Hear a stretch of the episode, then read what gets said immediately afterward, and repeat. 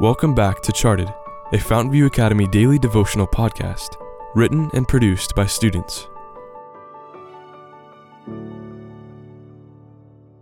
Episode 203, written by Nicholas Hold.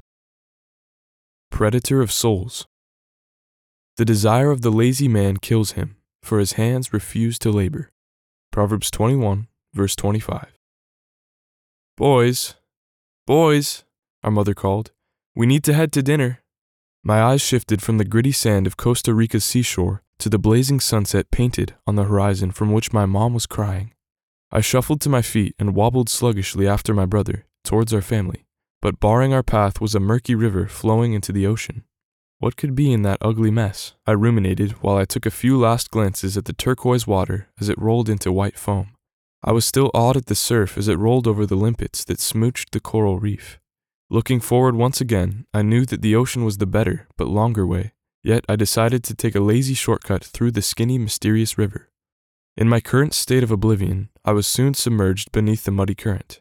As I was about halfway across, I noticed a man standing on a board, shouting and pointing at us. I got closer to the board and heard the man cry, Crocodile! Everything around me suddenly seemed to be in slow motion, and even the water flowing by me felt cold. Turning my head slowly around, I gazed into two monstrous eyes, heading a row of murderous scales just peeking above the murk. The green spines on its tail swished lazily back and forth, and the already close monster grew closer. Shivers flowed across my skin, and I began to swim, fast. I was almost to safety when the eyes of the crocodile slipped beneath the water, heading in my direction. I panicked, now not even knowing where the submerged predator was. Thrashing my feet, my toes finally grasped the sand.